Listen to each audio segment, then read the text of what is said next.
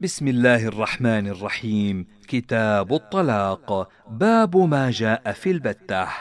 حدثني يحيى عن مالك أنه بلغه أن رجلا قال لعبد الله بن عباس إني طلقت امرأتي مئة تطليقة فماذا ترى علي؟ فقال له ابن عباس طلقت منك لثلاث وسبع وتسعون اتخذت بها آيات الله هزوا. وحدثني عن مالك أنه بلغه أن رجلا جاء إلى عبد الله بن مسعود فقال إني طلقت امرأتي ثمانية تطليقات. فقال ابن مسعود فماذا قيل لك؟ قال قيل لي إنها قد بانت مني. فقال ابن مسعود صدقوا من طلق كما أمره الله فقد بين الله له ومن لبس على نفسه لبسا جعلنا لبسه ملصقا به ولا تلبسوا على أنفسكم ونتحمله عنكم هو كما يقولون. وحدثني عن مالك عن يحيى بن سعيد عن أبي بكر بن حزم أن عمر بن عبد العزيز قال له البتة ما يقول الناس فيها. قال أبو بكر فقلت له كان أبان بن عثمان يجعلها واحدة. فقال عمر بن عبد العزيز لو كان الطلاق ألفا ما أبقت البتة منها شيئا. من قال البتة فقد رمى الغاية القصوى. وحدثني عن مالك عن ابن شهاب أن مروان بن الحكم كان يقضي في الذي يطلق امرأته البتة أنها ثلاث تطليقات. قال مالك وهذا أحب ما سمعت إلي في ذلك. باب ما جاء في الخلية والبرية وأشباه ذلك. حدثني يحيى عن مالك أنه بلغاه أنه كتب إلى عمر بن الخطاب من العراق أن رجلا قال لامرأته حبلك على غاربك. فكتب عمر بن الخطاب إلى عامله أن مره يوافيني بمكة في الموسم. فبينما عمر يطوف بالبيت إذ لقيه الرجل فسلم عليه فقال عمر من أنت؟ فقال أنا الذي أمرت أن أجلب عليك. فقال له عمر أسألك برب هذه البنية ما أردت بقولك حبلك على غاربك فقال له الرجل لو استحلفتني في غير هذا المكان ما صدقتك أردت بذلك الفراق. فقال عمر بن الخطاب هو ما أردت. وحدثني عن مالك أنه بلغه أن علي بن أبي طالب كان يقول في الرجل يقول لامرأته أنت علي حرام إنها ثلاث تطليقات.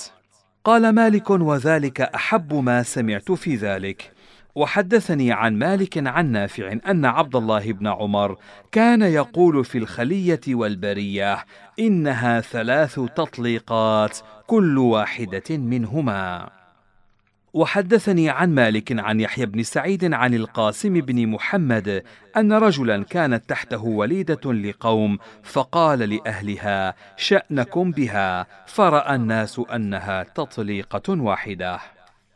وحدثني عن مالك أنه سمع ابن شهاب يقول في الرجل يقول لامرأته برئت مني وبرئت منك إنها ثلاث تطليقات بمنزلة البتة.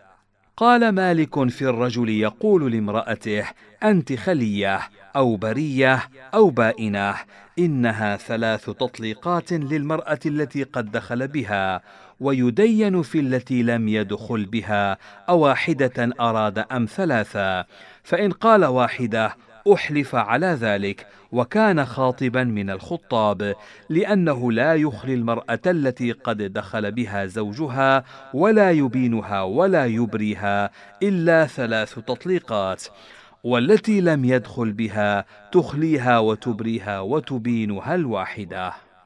قال مالك وهذا أحسن ما سمعت في ذلك.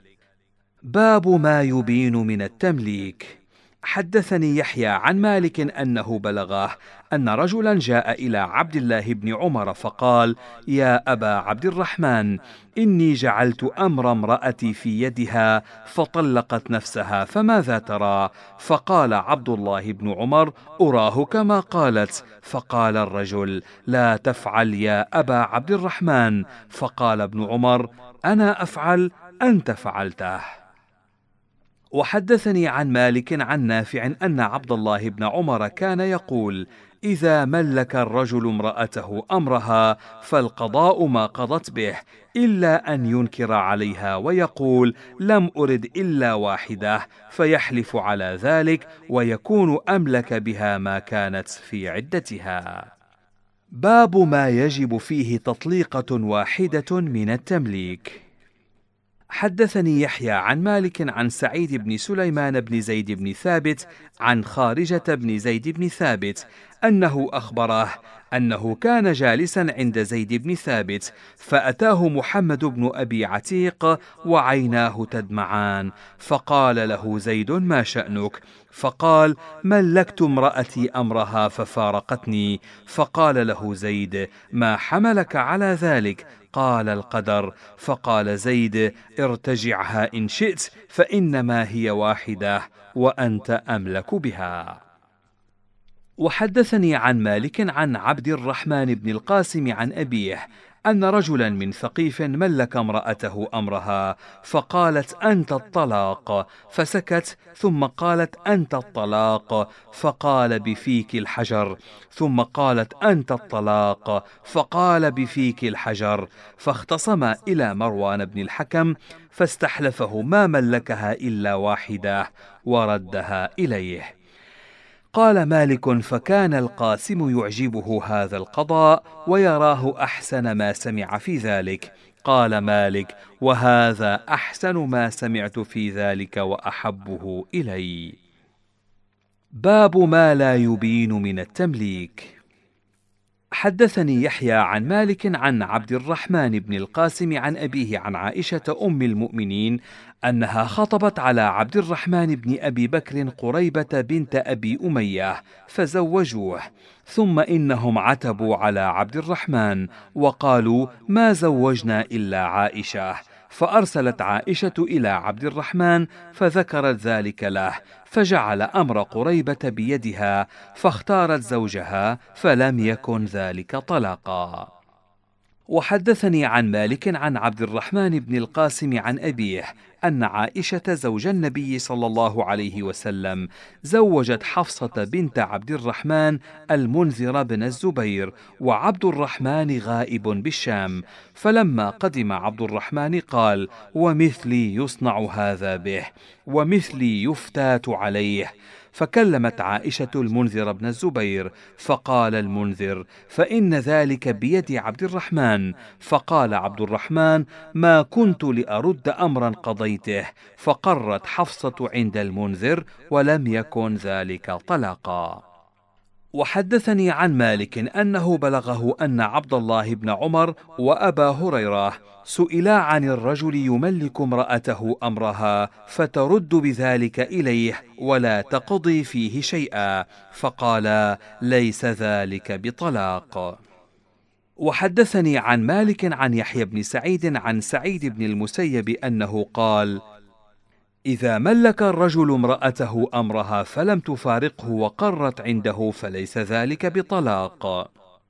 قال مالك في المملكة إذا ملكها زوجها أمرها ثم افترقا ولم تقبل من ذلك شيئا فليس بيدها من ذلك شيء وهو لها ما دام في مجلسهما. باب الإيلاء. حدثني يحيى عن مالك عن جعفر بن محمد عن أبيه عن علي بن أبي طالب أنه كان يقول: إذا آل الرجل من امرأته لم يقع عليه طلاق، وإن مضت الأربعة الأشهر حتى يوقف، فإما أن يطلق وإما أن يفيء. قال مالك: وذلك الأمر عندنا. وحدثني عن مالك عن نافع عن عبد الله بن عمر أنه كان يقول أيما رجل آلى من امرأته فإنه إذا مضت الأربعة الأشهر وقف حتى يطلق أو يفيء ولا يقع عليه طلاق إذا مضت الأربعة الأشهر حتى يوقف. وحدثني عن مالك عن ابن شهاب أن سعيد بن المسيب وأبا بكر بن عبد الرحمن كانا يقولان في الرجل يولي من امرأته إنها إذا مضت الأربعة الأشهر فهي تطليقه ولزوجها عليها الرجعة ما كانت في العدة. وحدثني عن مالك أنه بلغه أن مروان بن الحكم كان يقضي في الرجل إذا آلى من امرأته أنها إذا مضت الأربعة الأشهر فهي تطلقه وله عليها الرجعة ما دامت في عدتها. قال مالك وعلى ذلك كان رأي ابن شهاب. قال مالك في الرجل يولي من امرأته فيوقف فيطلق عند انقضاء الأربعة الأشهر ثم يراجع امرأته أنه إن لم يصبها حتى تنقضي عدتها. فلا سبيل له إليها ولا رجعة له عليها إلا أن يكون له عذر من مرض أو سجن أو ما أشبه ذلك من العذر فإن ارتجاعه إياها ثابت عليها فإن مضت عدتها ثم تزوجها بعد ذلك فإنه إن لم يصبها حتى تنقضي الأربعة الأشهر وقف أيضا فإن لم يفئ دخل عليه الطلاق بالإيلاء الأول إذا مضت الأربعة الأشهر ولم يكن له عليها رجعة لأنه نكحها ثم طلقها قبل أن يمسها فلا عدة له عليها ولا رجعة. قال مالك في الرجل يولي من امرأته فيوقف بعد الأربعة الأشهر فيطلق ثم يرتجع ولا يمسها فتنقضي أربعة أشهر قبل أن تنقضي عدتها. إنه لا يوقف ولا يقع عليه طلاق وإنه إن أصابها قبل أن تنقضي عدتها كان أحق بها وإن مضت عدتها قبل أن يصيبها فلا سبيل له إليها. وهذا أحسن ما سمعت في ذلك. قال مالك في الرجل يولي من امرأته ثم يطلقها فتنقضي الأربعة الأشهر قبل انقضاء عدة الطلاق. قال هما تطليقتان إن هو وقف ولم يفئ وإن مضت عدة الطلاق قبل الأربعة الأشهر فليس الإيلاء بطلاق. وذلك أن الأربعة الأشهر التي كانت توقف بعدها مضت وليست له يومئذ بامرأة. قال مالك ومن حلف ألا يطأ امرأته يوما أو شهرا ثم مكث حتى ينقضي أكثر من الأربعة الأشهر فلا يكون ذلك إيلاء وإنما يوقف في الإيلاء من حلف على أكثر من الأربعة الأشهر. فأما من حلف ألا يطأ امرأته أربعة أشهر أو أدنى من ذلك فلا أرى عليه إيلاء لأنه إذا دخل الأجل الذي يوقف عنده خرج من من يمينه ولم يكن عليه وقف. قال مالك من حلف لامرأته ألا يطأها حتى تفطم ولدها فإن ذلك لا يكون إيلاء. وقد بلغني أن علي بن أبي طالب سئل عن ذلك فلم يره إيلاء. باب إيلاء العبد. حدثني يحيى عن مالك أنه سأل ابن شهاب عن إيلاء العبد فقال هو نحو إيلاء الحر وهو عليه واجب وإيلاء العبد شهران. باب ظهار الحر. حدثني يحيى عن مالك عن سعيد بن عمرو بن سليم الزرقي أنه سأل القاسم بن محمد عن رجل طلق امرأة إن هو تزوجها. فقال القاسم بن محمد إن رجلا جعل امرأة عليه كظهر أمه إن هو تزوجها فأمره عمر بن الخطاب إن هو تزوجها ألا يقربها حتى يكفر كفارة المتظاهر. وحدثني عن مالك أنه بلغه أن رجلا سأل القاسم بن محمد وسليمان بن يسار عن رجل تظاهر من امرأته قبل أن ينكحها فقال إن نكحها فلا يمسها حتى يكفر كفارة المتظاهر. وحدثني عن مالك عن هشام بن عروة عن أبيه أنه قال في رجل تظاهر من أربعة نسوة له بكلمة واحدة إنه ليس عليه إلا كفارة واحدة. وحدثني عن مالك عن ربيعة بن أبي عبد الرحمن مثل ذلك. قال مالك وعلى ذلك الأمر عندنا. قال الله تعالى في كفارة المتظاهر فتحرير رقبة من قبل أن يتماسا. ذلكم توعظون به والله بما تعملون خبير. فمن لم يجد فصيام شهرين متتابعين من قبل أن يتماسا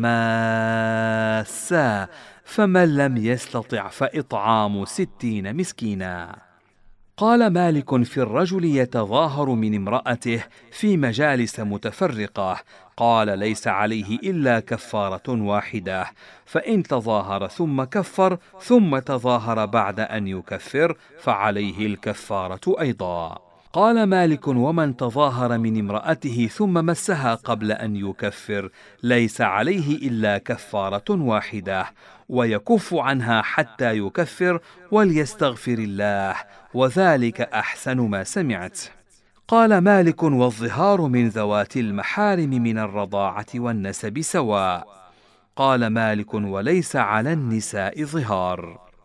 قال مالك في قول الله تبارك وتعالى والذين يظاهرون من نسائهم ثم يعودون لما قالوا قال سمعت أن تفسير ذلك أن يتظاهر الرجل من امرأته ثم يجمع على إمساكها وإصابتها. فإن أجمع على ذلك فقد وجبت عليه الكفارة وإن طلقها ولم يجمع بعد تظاهره منها على إمساكها وإصابتها فلا كفارة عليه.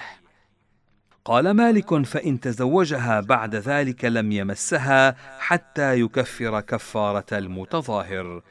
قال مالك في الرجل يتظاهر من أمته إنه إن أراد أن يصيبها فعليه كفارة الظهار قبل أن يطأها.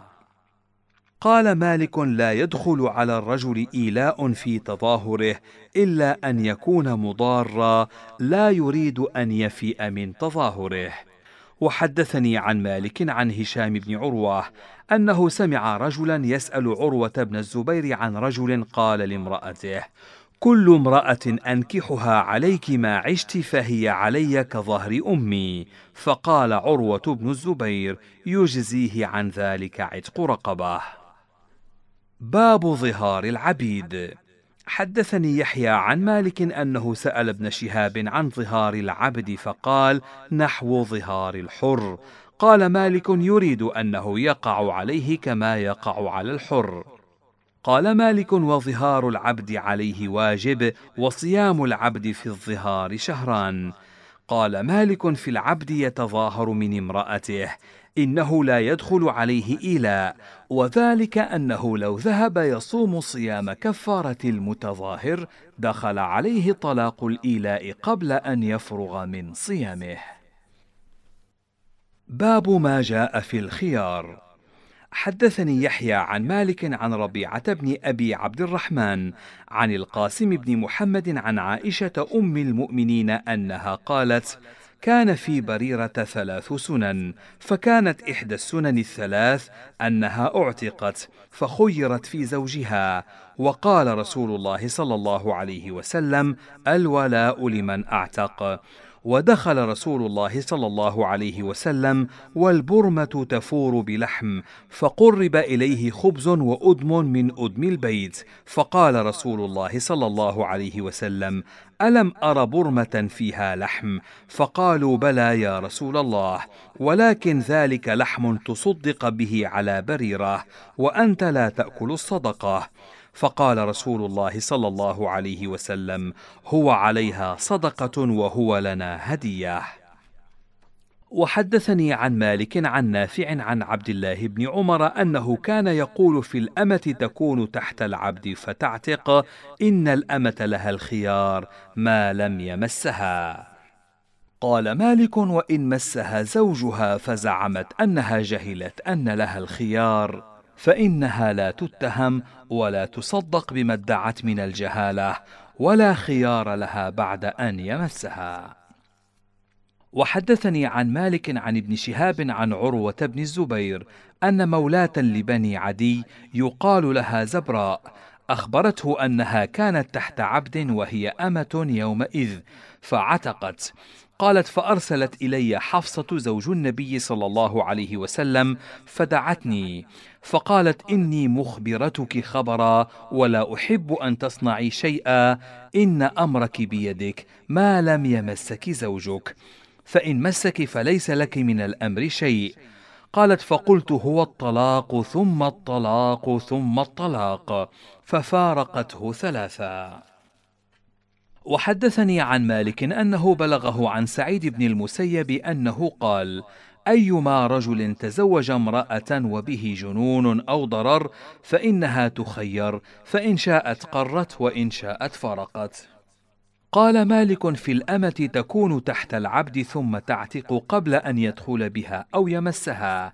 إنها إن اختارت نفسها فلا صداق لها وهي تطليقه وذلك الأمر عندنا. وحدثني عن مالك عن ابن شهاب أنه سمعه يقول إذا خير الرجل امرأته فاختارته فليس ذلك بطلاق. قال مالك وذلك أحسن ما سمعت. قال مالك في المخيرة إذا خيرها زوجها فاختارت نفسها فقد طلقت ثلاثا وإن قال زوجها لم أخيرك إلا واحدة فليس له ذلك وذلك أحسن ما سمعته. قال مالك وإن خيرها فقالت قد قبلت واحدة وقال لم أرد هذا وإنما خيرتك في الثلاث جميعا أنها إن لم تقبل إلا واحدة أقامت عنده على نكاحها ولم يكن ذلك فراقا إن شاء الله تعالى. باب ما جاء في الخلع. حدثني يحيى عن مالك عن يحيى بن سعيد عن عمرة بنت عبد الرحمن أنها أخبرته عن حبيبة بنت سهل الأنصاري أنها كانت تحت ثابت بن قيس بن شماس وأن رسول الله صلى الله عليه وسلم خرج إلى الصبح فوجد حبيبة بنت سهل عند بابه في الغلس فقال لها رسول الله صلى الله عليه وسلم من هذه؟ فقالت أنا حبيبة بنت سهل يا رسول الله. قال ما شأنك؟ قالت لا أنا ولا ثابت بن قيس لزوجها.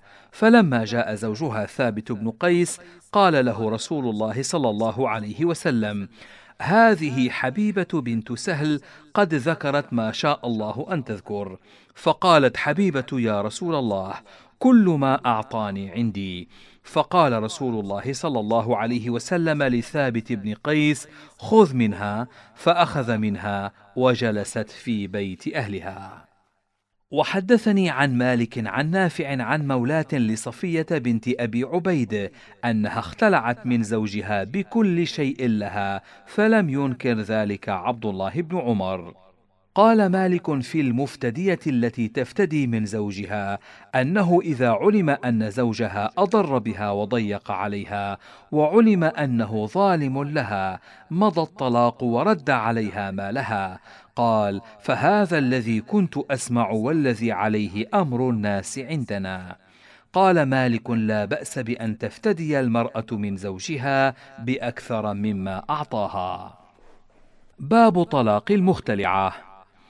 حدثني يحيى عن مالك عن نافع أن ربيع بنت معوذ بن عفراء جاءت هي وعمها إلى عبد الله بن عمر فأخبرته أنها اختلعت من زوجها في زمان عثمان بن عفان فبلغ ذلك عثمان بن عفان فلم ينكره. وقال عبد الله بن عمر عدتها عدة المطلقة. وحدثني عن مالك أنه بلغه أن سعيد بن المسيب وسليمان بن يسار وابن شهاب كانوا يقولون عدة المختلعة مثل عدة المطلقة ثلاثة قروء. قال مالك في المفتدية إنها لا ترجع إلى زوجها إلا بنكاح جديد فإن هو نكحها ففارقها قبل أن يمسها. لم يكن له عليها عدة من الطلاق الآخر وتبني على عدتها الأولى. قال مالك وهذا أحسن ما سمعت في ذلك. قال مالك إذا افتدت المرأة من زوجها بشيء على أن يطلقها فطلقها طلاقا متتابعا نسقا فذلك ثابت عليه. فإن كان بين ذلك صمات فما أتبعه بعد الصمات فليس بشيء. باب ما جاء في اللعان حدثني يحيى عن مالك عن ابن شهاب أن سهل بن سعد الساعدي أخبره أن عويمرا العجلاني جاء إلى عاصم بن عدي الأنصاري فقال له يا عاصم أرأيت رجلا وجد مع امرأته رجلا أيقتله فتقتلونه أم كيف يفعل؟ سل يا عاصم عن ذلك رسول الله صلى الله عليه وسلم فسأل عاصم رسول الله صلى الله عليه وسلم عن ذلك فكره رسول الله صلى الله عليه وسلم المسائل وعابها حتى كبر على عاصم ما سمع من رسول الله صلى الله عليه وسلم. فلما رجع عاصم إلى أهله جاءه عويمر فقال يا عاصم ماذا قال لك رسول الله صلى الله عليه وسلم؟ فقال عاصم لعويمر لم تأتني بخير قد كره رسول الله صلى الله عليه وسلم المسألة التي سألته عنها، فقال عويمر: والله لا أنتهي حتى أسأله عنها. فقام عويمر حتى أتى رسول الله صلى الله عليه وسلم وسط الناس فقال: يا رسول الله أرأيت رجلا وجد مع امرأته رجلا أيقتله فتقتلونه أم كيف يفعل؟ فقال رسول الله صلى الله عليه وسلم قد أنزل فيك وفي صاحبتك فاذهب فأت بها. قال سهل فتلاعنا وأنا مع الناس عند رسول الله صلى الله عليه وسلم فلما فرغا من تلاعنهما قال عويمر كذبت عليها يا رسول الله إن أمسكتها فطلقها ثلاثا قبل أن يأمره رسول الله صلى الله عليه وسلم.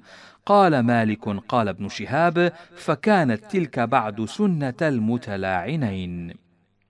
وحدثني عن مالك عن نافع عن عبد الله بن عمر أن رجلا لاعن امرأته في زمان رسول الله صلى الله عليه وسلم وانتفل من ولدها ففرق رسول الله صلى الله عليه وسلم بينهما وألحق الولد بالمرأة. قال مالك قال الله تبارك وتعالى والذين يرمون أزواجهم ولم يكن لهم شهداء إلا أنفسهم فشهادة أحدهم أربع شهادات بالله إنه لمن الصادقين. والخامسة أن لعنة الله عليه إن كان من الكاذبين. ويدرأ عنها العذاب أن تشهد أربع شهادات بالله إنه لمن الكاذبين. والخامسة أن غضب الله عليها إن كان من الصادقين. قال مالك السنة عندنا أن المتلاعنين لا يتناكحان أبدا وإن أكذب نفسه جلد الحد وألحق به الولد ولم ترجع إليه أبدا وعلى هذا السنة عندنا التي لا شك فيها ولا اختلاف. قال مالك وإذا فارق الرجل امرأته فراقا باتا ليس له عليها فيه رجعة. ثم أنكر حملها لاعنها إذا كانت حاملا وكان حملها يشبه أن يكون منه إذا ادعته. ما لم يأت دون ذلك من الزمان الذي يشك فيه فلا يعرف أنه منه. قال فهذا الأمر عندنا والذي سمعت من أهل العلم. قال مالك وإذا قذف الرجل امرأته بعد أن يطلقها ثلاثا وهي حامل يقر بحملها ثم يزعم أنه رآها تزني قبل أن يفارقها. جلد الحد ولم يلاعنها. وإن أنكر حملها بعد أن يطلقها ثلاثا لاعنها. قال وهذا الذي سمعت. قال مالك والعبد بمنزلة الحر في قذفه ولعانه يجري مجرى الحر في ملاعنته غير أنه ليس على من قذف مملوكه حد. قال مالك والأمة المسلمة والحرة النصرانية واليهودية تلاعن الحر المسلم إذا تزوج إحداهن فأصابها وذلك أن الله تبارك وتعالى يقول في كتابه والذين يرمون أزواجهم فهن من الأزواج وعلى هذا الأمر عندنا. قال مالك والعبد إذا تزوج المرأة الحرة المسلمة أو الأمة المسلمة أو الحرة النصرانية أو اليهودية لاعنها قال مالك في الرجل يلاعن امرأته فينزع ويكذب نفسه بعد يمين أو يمينين ما لم يلتعن في الخامسة إنه إذا نزع قبل أن يلتعن جلد الحد ولم يفرق بينهما. قال مالك في الرجل يطلق امرأته فإذا مضت الثلاثة الأشهر قالت المرأة أنا حامل. قال إن أنكر زوجها حملها لاعنها قال مالك في الأمة المملوكة يلاعنها زوجها ثم يشتريها إنه لا يطأها وإن ملكها. وذلك أن السنة مضت أن المتلاعنين لا يتراجعان أبدا. قال مالك إذا لاعن الرجل امرأته قبل أن يدخل بها فليس لها إلا نصف الصداق. باب ميراث ولد الملاعنة. حدثني يحيى عن مالك أنه بلغه أن عروة بن الزبير كان يقول في ولد الملاعنة وولد الزنا إنه إذا مات ورثته أمه حقها في كتاب الله تعالى وإخوته لأمه حقوقهم ويرث البقية موالي أمه إن كانت مولاه وإن كانت عربية ورثت حقها وورث إخوته لأمه حقوقهم وكان ما بقي للمسلمين. قال مالك وبلغني عن سليمان بن يسار مثل ذلك وعلى ذلك أدركت أهل العلم ببلدنا. باب طلاق البكر. حدثني يحيى عن مالك عن ابن شهاب عن محمد بن عبد الرحمن بن ثوبان عن محمد بن إياس بن البكير أنه قال طلق رجل امرأته ثلاثا قبل أن يدخل بها ثم بدا له أن ينكحها. فجاء يستفتي فذهبت معه أسأل له. فسأل عبد الله بن عباس وأبا هريرة عن ذلك فقالا لا نرى أن تنكحها حتى تنكح زوجا غيرك. قال فإنما طلاقي إياها واحدة. قال ابن عباس إنك أرسلت من يدك ما كان لك من فضل. وحدثني عن مالك عن يحيى بن سعيد عن بكير بن عبد الله بن الأشج عن النعمان بن أبي عياش الأنصاري عن عطاء بن يسار أنه قال جاء رجل يسأل عبد الله بن عمرو بن العاص عن رجل طلق امرأته ثلاثا قبل أن يمسها. قال عطاء فقلت إنما طلاق البكر واحدة. فقال لي عبد الله بن عمرو بن العاص إنما أنت قاص الواحدة تبينها والثالثة تحرمها حتى تنكح زوجا غيره. وحدثني عن مالك عن يحيى بن سعيد عن بكير بن عبد الله بن الأشج أنه أخبره عن معاوية بن أبي عياش الأنصاري أنه كان جالسا مع عبد الله بن الزبير وعاصم بن عمر بن الخطاب. قال فجاءهما محمد بن إياس بن البكير فقال إن رجلا من أهل البادية طلق امرأته ثلاثا قبل أن يدخل بها فماذا تريان؟ فقال عبد الله بن الزبير إن هذا الأمر ما لنا فيه قول فاذهب إلى عبد الله بن عباس وأبي هريرة فإني تركتهما عند عائشة فسلهما ثم اتنا فأخبرنا. فذهب فسألهما فقال ابن عباس لأبي هريرة أفته يا أبا هريرة فقد جاءتك معضلة. فقال أبو هريرة الواحدة تبينها والثلاثة تحرمها حتى تنكح زوجا غيره. وقال ابن عباس مثل ذلك. قال مالك وعلى ذلك الأمر عندنا. والثيب إذا ملكها الرجل فلم يدخل بها إنها تجري مجرى البكر. الواحدة تبينها والثلاث تحرمها حتى تنكح زوجا غيره. باب طلاق المريض. حدثني يحيى عن مالك عن ابن شهاب عن طلحة بن عبد الله بن عوف. قال وكان أعلمهم بذلك.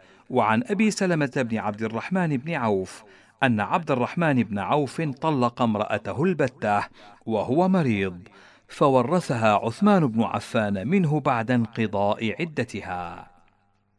وحدثني عن مالك عن عبد الله بن الفضل عن الأعرج أن عثمان بن عفان ورث نساء ابن مكمل منه وكان طلقهن وهو مريض. وحدثني عن مالك أنه سمع ربيعة بن أبي عبد الرحمن يقول بلغني أن امرأة عبد الرحمن بن عوف سألته أن يطلقها فقال إذا حطت ثم طهرت فآذنيني فلم تحض حتى مرض عبد الرحمن بن عوف فلما طهرت آذنته فطلقها البتة أو تطليقه لم يكن بقي له عليها من الطلاق غيرها. وعبد الرحمن بن عوف يومئذ مريض فورثها عثمان بن عفان منه بعد انقضاء عدتها. وحدثني عن مالك عن يحيى بن سعيد عن محمد بن يحيى بن حبان قال كانت عند جدي حبان امرأتان هاشمية وأنصارية فطلق الأنصارية وهي ترضع فمرت بها سنة ثم هلك عنها ولم تحض فقالت أنا أرثه لم أحض فاختصمتا إلى عثمان بن عفان فقضى لها بالميراث فلامت الهاشمية عثمان فقال هذا عمل ابن عمك هو أشار علينا بهذا يعني علي بن أبي طالب. وحدثني عن مالك أنه سمع ابن شهاب يقول إذا طلق الرجل امرأته ثلاثا وهو مريض فإنها ترثه. قال مالك وإن طلقها وهو مريض قبل أن يدخل بها فلها نصف الصداق ولها الميراث ولا عدة عليها وإن دخل بها ثم طلقها فلها المهر كله والميراث البكر والثيب في هذا عندنا سواء. باب ما جاء في متعة الطلاق.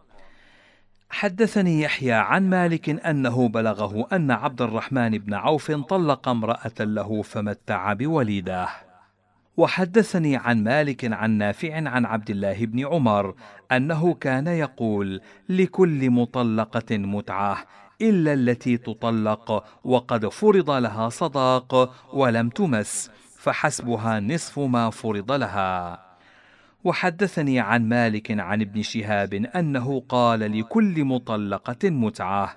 قال مالك وبلغني عن القاسم بن محمد مثل ذلك. قال مالك ليس للمتعة عندنا حد معروف في قليلها ولا كثيرها. باب ما جاء في طلاق العبد. حدثني يحيى عن مالك عن أبي الزناد عن سليمان بن يسار أن نفيعا مكاتبا كان لأم سلمة زوج النبي صلى الله عليه وسلم أو عبدا لها. كانت تحته امرأة حرة فطلقها اثنتين ثم أراد أن يراجعها فأمره أزواج النبي صلى الله عليه وسلم أن يأتي عثمان بن عفان فيسأله عن ذلك فلقيه عند الدرج اخذا بيد زيد بن ثابت فسألهما فابتدراه جميعا فقالا حرمت عليك حرمت عليك. وحدثني عن مالك عن ابن شهاب عن سعيد بن المسيب أن نفيعا مكاتبا كان لأم سلمة زوج النبي صلى الله عليه وسلم طلق امرأة حرة تطليقتين فاستفتى عثمان بن عفان فقال حرمت عليك. وحدثني عن مالك عن عبد ربه بن سعيد عن محمد بن إبراهيم بن الحارث التيمي أن نفيعا مكاتبا كان لأم سلمة زوج النبي صلى الله عليه وسلم. استفتى زيد بن ثابت فقال إني طلقت امرأة حرة تطليقتين. فقال زيد بن ثابت حرمت عليك. وحدثني عن مالك عن نافع أن عبد الله بن عمر كان يقول إذا طلق العبد امرأته تطليقتين فقد حرمت عليه حتى تنكح زوجا غيره حرة كانت أو امه وعدة الحرة ثلاث حيض وعدة الأمة حيضتان. وحدثني عن مالك عن نافع أن عبد الله بن عمر كان يقول من أذن لعبده أن ينكح فالطلاق بيد العبد ليس بيد غيره من طلاقه شيء فأما أن يأخذ الرجل أمة غلامه أو أمة وليدته فلا جناح عليه. باب نفقة الأمة إذا طلقت وهي حامل. قال مالك ليس على حر ولا عبد طلقا مملوكه ولا على عبد طلق حرة طلاقا بائنا نفقه وإن كانت حاملا إذا لم يكن له عليها رجعه. قال مالك وليس على حر أن يسترضع لابنه وهو عبد قوم آخرين ولا على عبد أن ينفق من ماله على ما يملك سيده إلا بإذن سيده. باب عدة التي تفقد زوجها. حدثني يحيى عن مالك عن يحيى بن سعيد عن سعيد بن المسيب أن عمر بن الخطاب قال أيما امرأة فقدت زوجها فلم تدر اين هو فإنها تنتظر أربع سنين ثم تعتد أربعة أشهر وعشرا ثم تحل. قال مالك وإن تزوجت بعد انقضاء عدتها فدخل بها زوجها أو لم يدخل بها فلا سبيل لزوجها الأول إليها. قال مالك وذلك الأمر عندنا وإن أدركها زوجها قبل أن تتزوج فهو أحق بها. قال مالك وأدركت الناس ينكرون الذي قال بعض الناس على عمر بن الخطاب أنه قال يخير زوجها الأول إذا جاء في صداقها أو في امرأته. قال مالك وبلغني أن عمر بن الخطاب قال في المرأة يطلقها زوجها وهو غائب عنها ثم يراجعها فلا يبلغها رجعته وقد بلغها طلاقه إياها فتزوجت. أنه إن كان دخل بها زوجها الآخر أو لم يدخل بها فلا سبيل لزوجها الأول الذي كان طلقها إليها. قال مالك وهذا أحب ما سمعت إلي في هذا وفي المفقود. باب ما جاء في الأقراء وعدة الطلاق وطلاق الحائض. حدثني يحيى عن مالك عن نافع أن عبد الله بن عمر طلق امرأته وهي حائض على عهد رسول الله صلى الله عليه وسلم.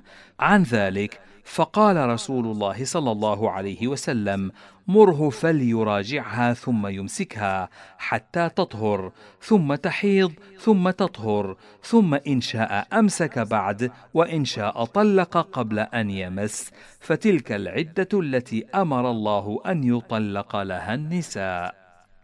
وحدثني عن مالك عن ابن شهاب عن عروة بن الزبير عن عائشة أم المؤمنين أنها انتقلت حفصة بنت عبد الرحمن بن أبي بكر الصديق حين دخلت في الدم من الحيضة الثالثة.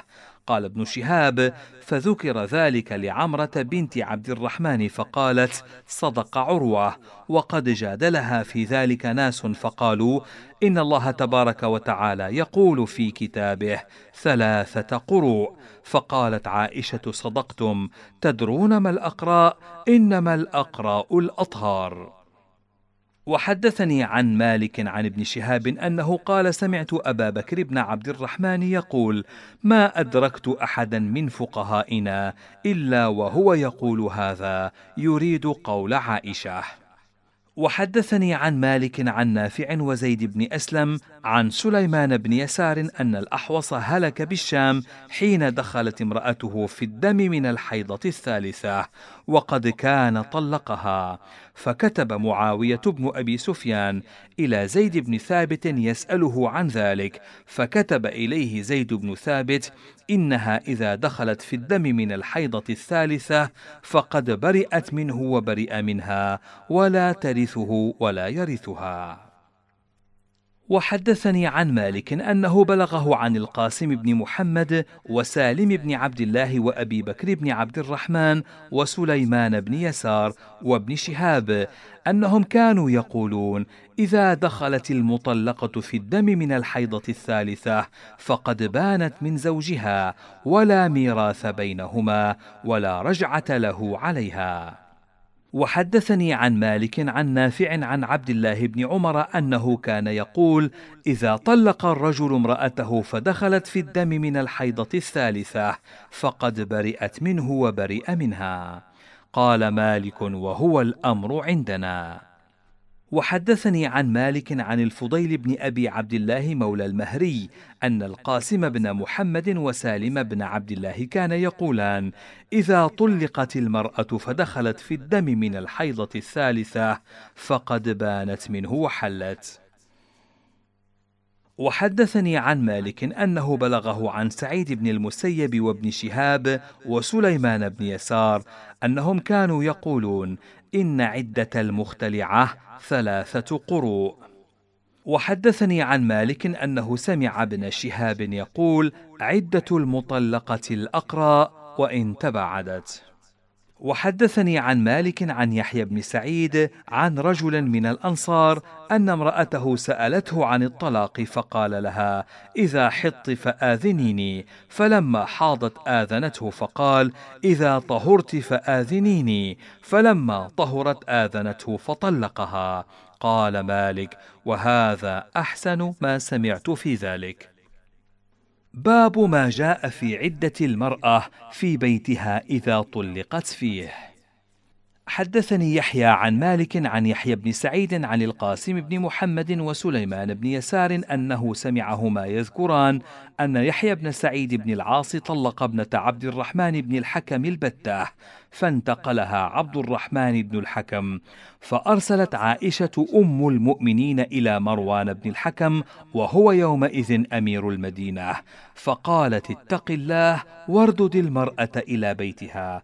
فقال مروان في حديث سليمان إن عبد الرحمن غلبني وقال مروان في حديث القاسم أو ما بلغك شأن فاطمة بنت قيس فقالت عائشة لا يضرك ألا تذكر حديث فاطمة فقال مروان إن كان بك الشر فحسبك ما بين هذين من الشر وحدثني عن مالك عن نافع أن بنت سعيد بن زيد بن عمرو بن نفيل كانت تحت عبد الله بن عمرو بن عثمان بن عفان فطلقها البتة فانتقلت فأنكر ذلك عليها عبد الله بن عمر. وحدثني عن مالك عن نافع أن عبد الله بن عمر طلق امرأة له في مسكن حفصة زوج النبي صلى الله عليه وسلم وكان طريقه إلى المسجد فكان يسلك الطريق الأخرى من أدبار البيوت كراهية أن يستأذن عليها حتى راجعها. وحدثني عن مالك عن يحيى بن سعيد أن سعيد بن المسيب سئل عن المرأة يطلقها زوجها وهي في بيت بكراء على من الكراء فقال سعيد بن المسيب على زوجها قال فإن لم يكن عند زوجها قال فعليها قال فإن لم يكن عندها قال فعلى الأمير. باب ما جاء في نفقة المطلقة. حدثني يحيى عن مالك عن عبد الله بن يزيد مولى الأسود بن سفيان عن أبي سلمة بن عبد الرحمن بن عوف عن فاطمة بنت قيس أن أبا عمرو بن حفص طلقها البتة وهو غائب بالشام. فأرسل إليها وكيله بشعير فسخطته فقال والله ما لك علينا من شيء. فجاءت إلى رسول الله صلى الله عليه وسلم فذكرت ذلك له فقال ليس لك عليه نفقة. وأمرها أن تعتد في بيت أم شريك. ثم قال تلك امرأة يغشاها أصحابي. اعتدي عند عبد الله بن أم مكتوم فإنه رجل أعمى تضعين ثيابك عنده فإذا حللت فآذنيني. قالت فلما حللت ذكرت له أن معاوية بن أبي سفيان وأبا جهم بن هشام خطباني. فقال رسول الله صلى الله عليه وسلم أما أبو جهم فلا يضع عصاه عن عاتقه وأما معاوية فصعلوك لا مال له انكحي أسامة بن زيد. قالت فكرهته. ثم قال انكحي أسامة بن زيد فنكحته فجعل الله في ذلك خيرا واغتبطت به. وحدثني عن مالك أنه سمع ابن شهاب يقول المبتوتة لا تخرج من بيتها حتى تحل وليست لها نفقة إلا أن تكون حاملا فينفق عليها حتى تضع حملها. قال مالك وهذا الأمر عندنا. باب ما جاء في عدة الأمة من طلاق زوجها. قال مالك: الأمر عندنا في طلاق العبد الأمة إذا طلقها وهي أمة ثم عتقت بعد فعدتها عدة الأمة، لا يغير عدتها عتقها، كانت له عليها رجعة أو لم تكن له عليها رجعة، لا تنتقل عدتها. قال مالك ومثل ذلك الحد يقع على العبد ثم يعتق. بعد أن يقع عليه الحد فإنما حده حد عبد. قال مالك والحر يطلق الأمة ثلاثا وتعتد بحيضتين والعبد يطلق الحرة تطليقتين وتعتد ثلاثة قروء. قال مالك في الرجل تكون تحته الأمة ثم يبتاعها فيعتقها إنها تعتد عدة الأمة حيضتين ما لم يصبها فإن أصابها بعد ملكه إياها قبل عتاقها لم يكن عليها إلا الاستبراء بحيضة باب جامع عدة الطلاق. حدثني يحيى عن مالك عن يحيى بن سعيد وعن يزيد بن عبد الله بن قسيط الليثي عن سعيد بن المسيب أنه قال قال عمر بن الخطاب أيما امرأة طلقت فحاضت حيضة أو حيضتين ثم رفعتها حيضتها فإنها تنتظر تسعة أشهر فإن بان بها حمل فذلك وإلا اعتدت بعد التسعة أشهر ثلاثة أشهر ثم حلت. وحدثني عن مالك عن يحيى بن سعيد عن سعيد بن المسيب أنه كان يقول الطلاق للرجال والعدة للنساء. وحدثني عن مالك عن ابن شهاب عن سعيد بن المسيب أنه قال عدة المستحاضة سنة. قال مالك الأمر عندنا في المطلقة التي ترفعها حيضتها حين يطلقها زوجها أنها تنتظر تسعة أشهر فإن لم تحض فيهن اعتدت ثلاثة أشهر فإن حاضت قبل أن تستكمل الأشهر الثلاثة. استقبلت الحيض وإن مرت بها تسعة أشهر قبل أن تحيض اعتدت ثلاثة أشهر. فإن حاضت الثانية قبل أن تستكمل الأشهر الثلاثة استقبلت الحيض، فإن مرت بها تسعة أشهر قبل أن تحيض اعتدت ثلاثة أشهر، فإن حاضت الثالثة كانت قد استكملت عدة الحيض، فإن لم تحض استقبلت ثلاثة أشهر ثم حلت ولزوجها عليها في ذلك الرجعة قبل أن تحل إلا أن يكون قد بت طلقها. قال مالك السنة عندنا أن الرجل إذا طلق امرأته وله عليها رجعة فاعتدت بعض عدتها ثم ارتجعها ثم فارقها قبل أن يمسها أنها لا تبني على ما مضى من عدتها وأنها تستأنف من يوم طلقها عدة مستقبلة وقد ظلم زوجها نفسه وأخطأ إن كان ارتجعها ولا حاجة له بها. قال مالك والأمر عندنا أن المرأة إذا أسلمت وزوجها كافر ثم أسلم فهو أحق بها ما دامت في عدتها فإن انقضت عدتها فلا سبيل له عليها وإن تزوجها بعد انقضاء عدتها لم يعد ذلك طلاقا وإنما فسخها منه الإسلام بغير طلاق. باب ما جاء في الحكمين. حدثني يحيى عن مالك أنه بلغه أن علي بن أبي طالب قال في الحكمين اللذين قال الله تعالى وإن خفتم شقاق بينهما فابعثوا حكما من أهله وحكما من أهلها. إن يريدا إصلاحا يوفق الله بينهما إن الله كان عليما خبيرا. إن إليهما الفرقة بينهما والاجتماع. قال مالك وذلك أحسن ما سمعت من أهل العلم أن الحكمين يجوز قولهما بين الرجل وامرأته في الفرقة والاجتماع. باب يمين الرجل بطلاق ما لم ينكح. حدثني يحيى عن مالك أنه بلغه أن عمر بن الخطاب وعبد الله بن عمر وعبد الله بن مسعود وسالم بن عبد الله والقاسم بن محمد وابن شهاب وسليمان بن يسار كانوا يقولون إذا حلف الرجل بطلاق المرأة قبل أن ينكحها ثم أثم إن ذلك لازم له إذا نكحها. وحدثني عن مالك أنه بلغه أن عبد الله بن مسعود كان يقول في من قال كل امرأة أنكحها فهي طالق إنه إذا لم يسم قبيلة أو امرأة بعينها فلا شيء عليه. قال مالك وهذا أحسن ما سمعت. قال مالك في